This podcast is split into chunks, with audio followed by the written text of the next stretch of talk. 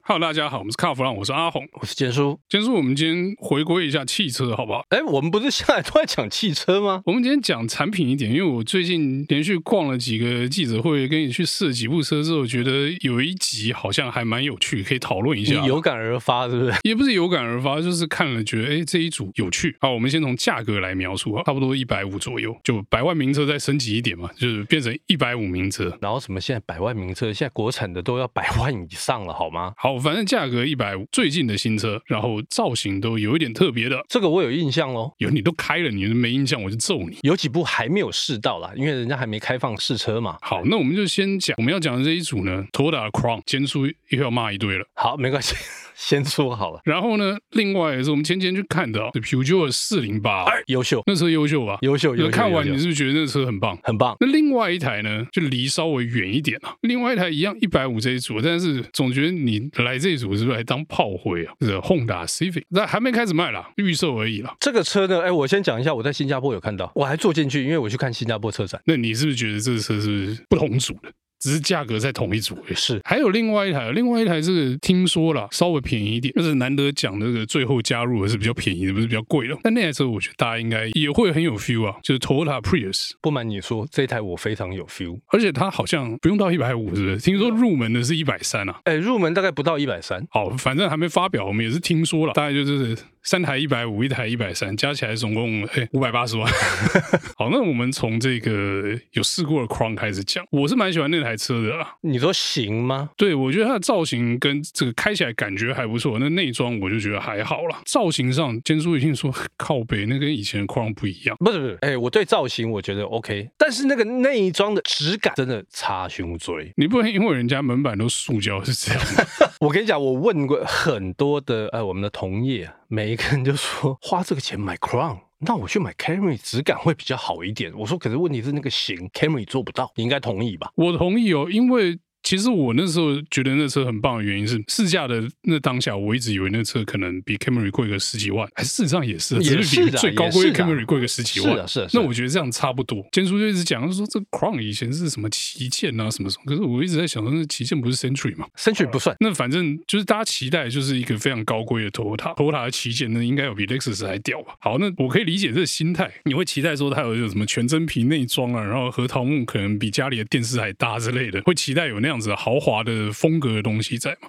可是 Crown 因为它现在走这个比较科幻派的设计啊，那些东西都不见。那你说不见就算了，如果你用好的皮料去包门、去包仪表台的话，我想坚叔大也不会有这么多意见，不会，就那都塑胶。而且是硬塑胶 c o c k 够香，还蛮清脆的。那这就是它的罩门。可是说真的啦，撇开这一点，车开起来不错了，造型也蛮好看。那那个油电又是很成熟的这个动力系统啊，你买入门这一版，其实动力也够啊，也蛮快的。但是它有还有另外一个罩门，这个我在节目一直没有提到，就是它的行李箱开口太小。呃，球具难放，不管是球具也好，甚至于说啊，你今天是这个有家庭了，要放小朋友的脚踏车或者是婴儿车之类的，会比较卡一点。他为了顾及他斜背的那个造型，所以他牺牲掉这个部分。但是我觉得这个部分呢，见仁见智啦，喜欢他就会买。他好像今年的配额八百台，三天卖光。你还在想的时候，人家已经订车了，真的。那我们接下来讲下一台好了，另外在四零八啊前前去看，风格类似，一进会场我就觉得这造型可以，难得 p u g 的车没有出怪招。而且有棱有角，这个我喜欢。对，它车上有很多这种细细的折线。你说它规则吗？又有点不规则，然后又不是每一条都是锐角，还有几个是弧边的。而且它湖边还会就突然就消失不见， 我当场我就在跟其他同业就想说，哎、这个哦，比如说他们那个钣金部我要头大，那个线到哪里不见哦？万一那个车门敲掉，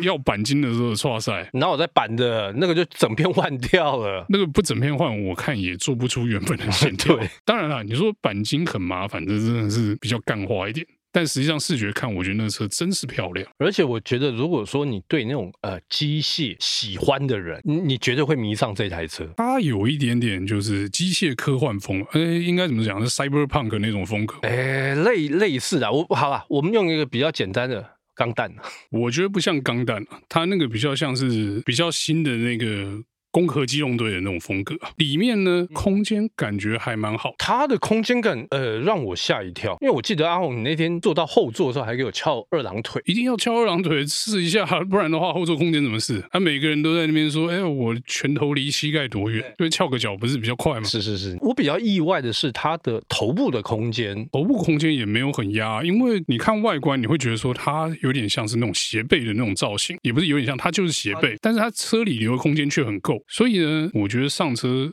坐进车以后，尤其是后座，我还蛮惊讶，就哎、空间挺好。但我觉得它最高明的一点是它做的斜背，它是真的斜背，车门打开之后是整个。啊、连着尾窗一起升起来的那种，不让它是小小的的行李箱盖，所以我觉得这个在置物便利性上面它是略胜一筹，但是我不得不称赞它的内装质感真的好太多。它连皮都没有，它中间是织布呢。可是它的织布感觉上，好，我们不要说这个织布的问题，门市版 OK，好，门市版胜。胜嘛，对不 对？对，其实那个织布也很漂亮。法国车你在动力跟操控上面，虽然我们还没开啦，但我觉得这个部分大家不用太怀疑，应该有一定水准的表现嘛。那不然的话，那些老法国车迷怎么留下来的，对不对？就是喜欢那个操控跟那个动力。那我想哦，这车我们之后如果可以试的时候，应该要去试一下。我很有兴趣要试，等它可以试车的时候，我们去开一开，开完再跟大家报告。而且它现在抓出来的这个价格带大概一百四十万，然后另外一款大概差不多一百五到一百六之间。所以其实这个价格是蛮有战斗力的哦、可是那天在现场我跟你讲，是虽然说价格很有战斗力哦，可是面对其他竞争对手的时候，可能就没那么好打哦，因为大家会想说啊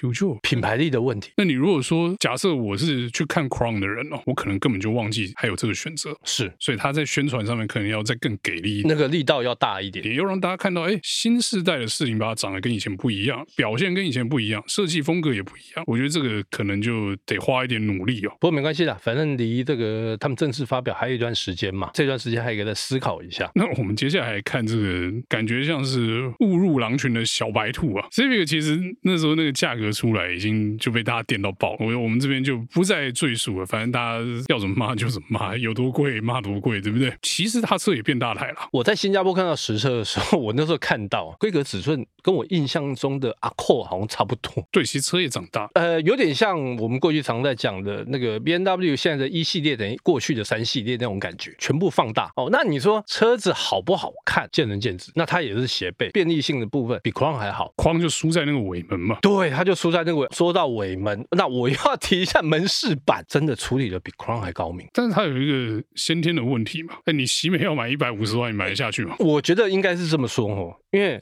大家一直在要求嘛，哎呀，要这个，要这个，要这个。蹦打他们在对这个 Civic 的定位上面，其实他已经开始在做一些调整跟改变。。不行啊，只要我们继续叫它喜美，它就是一百五十万肯定卖不动的宿命哦所以我觉得，可能过去的消费者他会对 Civic 哇卖到一百五会觉得贵，但是新世代的年轻人，他对那个没有印象的时候，他会觉得这个车他可以接受。他如你果是确定吗？他如果完全是白纸的，而且我听说，我听台本人讲哦，他们现在接接单接的还不错。现在年轻人一百五应该会去买 Model 三吧？那个塔克派，大胖一加这样，嗯，塔克派这样子，不要为了一时的欢乐去后面还有很多痛苦啊。回到那个 Civic，我其实比较期待，因为他这次进来的哦，他就直接是 E h a 好了，其实贵中间有一个点就是油电，碰打那一套还蛮复杂的。 很复杂。然后我们之前有试过他们他们家一些油电的车子嘛，我觉得开起来感觉还不错。那你如果要讲油电，我们就来讲真的油电啊，就是还没上市的那台 Toyota Prius，那个油电厉害吧？厉害，而且他们这次进来的只有一种动力规格，叫 E PHEV。差点呢。以防大家心里想的 Prius 是以前那个样子，先给大家打针一下。新的 Prius 有一种超跑味啊。他如果在路上开，你会一直注意他。哎那、你刚刚说科幻哦，比如说四零八是那个攻壳机动队啊，Prius 就是水星的魔女，风铃钢弹。总之呢，它是另外一个方向的科幻风格。我觉得那造型是真的好看，网络上也很多那个改装厂就开始做那个模拟改装的那个图，刚开始出来，然后开始在设计空力套件，开始在看轮圈怎么配。哇，那个配起来那个架势，你会觉得说这真的是 Prius 吗？这感觉像是某种。新的品牌的超跑，虽然说它还是四门，可是呢，那个车子支嗯流线，然后那个空力上去以后，那个气氛看起来就不是一个什么节能车啊，这看起来像是时速三百的车啊，之前跟阿红我们去九州嘛，哎、我在路上有看到，啊，这真的漂亮。我在汤布院的时候有看到有车子在那边跑，哦，对，汤姆院那天有看到有一台开过去嘛，对对对对不对对，对哇，那个车真的有漂亮。但是呢，我看到很多的这个国外媒体对它的评价，他们只有一个共同点，就是你要去接受它是一个新世代的产品，所以呢，没有很豪华的用料材质，门板又不行了啦。跟 Crown 听说又跟 Crown 一样，我觉得门饰板塑胶没关系啊，方向盘不要是塑胶就好 了。不过听说没有了。但是它有一个，就是说你家里头一定要装个慢充，你才能发挥 PHEV 的效果。是，不然的话你还是一样耗油。没有，你去百货公司吃饭擦一下就好了。对啦，我觉得这个对油耗当然有一些帮助，哎，我觉得电的这个部分哦，可能就是看你的使用习惯。譬如说，像我们刚刚讲的，有的插电的时候一定要去插电嘛，你让电量。比较满一点，这样子的话，你才能发挥这个 PHEV 的特性。那简叔讲了，家里一定要有插电的话，这这也没错啦，因为你家里有的充的话，你就出门可能前五十公里、前八十公里真的可以纯电这样。尤其如果只是在市区的时候，你刚才说五十公里、八十公里，他们这次官方的数字是纯电是一百，打个球回来，搞不好都可以纯电。。没有啦。如果打球是在这个郊区的话，因为这个走高速公路，这个肯肯定会比较耗电嘛没有，你搞不好纯电到球场，在球场充一下，回来这一路还是纯电。那球场我记得没有充电，那 PHEV 真的一定要插吗？其实也不尽然嘛，你不充的话，你就是当普通的 hybrid，只是你那个电池可以充电的机能就有点浪费。对，那你用开的、用滑行的也是可以帮电池补电，真的一定要有吗？好像也不是那么必要。如果你不在意这个电池总是不满的话， 但是你如果家里头居住环境许可的时候，反正你就装一个嘛。因为慢充反而容易啊。然后说真的，也比较你不用为了这个这边拉电线啊、电流啊、乱七八糟的一大堆的问题，你那边伤脑筋。那你慢充容易，你就自己接，那你也不用去外面去跟这个那些电动车去抢那个快充或是那个高电量的，因为你的需求就那一点。那你如果是吃饭去充个半个小时、一个小时，我觉得应该可以充个八九成，应该也是 OK 啦。应该 OK 啦，就是使用方式跟使用习惯的问题。那其实这样听起来，感觉上坚叔对 Prius 好像比对其他几台车有好感一点哦。不要说有好感，我我比较有研究啦。但是最想签的就是这一台吧，但是我现在完全不知道是他车子到底多重，这是重点了。肯定不会轻的啦，因为 Hybrid 的车就是又有引擎，又有电池，又有马达，什么都有，所以一定是重。那他如果超过两吨的话，我就不要想。可是那个尺寸车超过两吨是有点扯了，我猜大概一千七、一千八吧没。关系，我们到时候就看嘛。我们还有没有漏掉其他车子啊？就是这嗯个一百五级距左右的目前感觉上啦，比较抢眼的应该差不多这近几期台新车大概是这几台啦，对，应该大家差不多这几台。那我觉得一百五十万，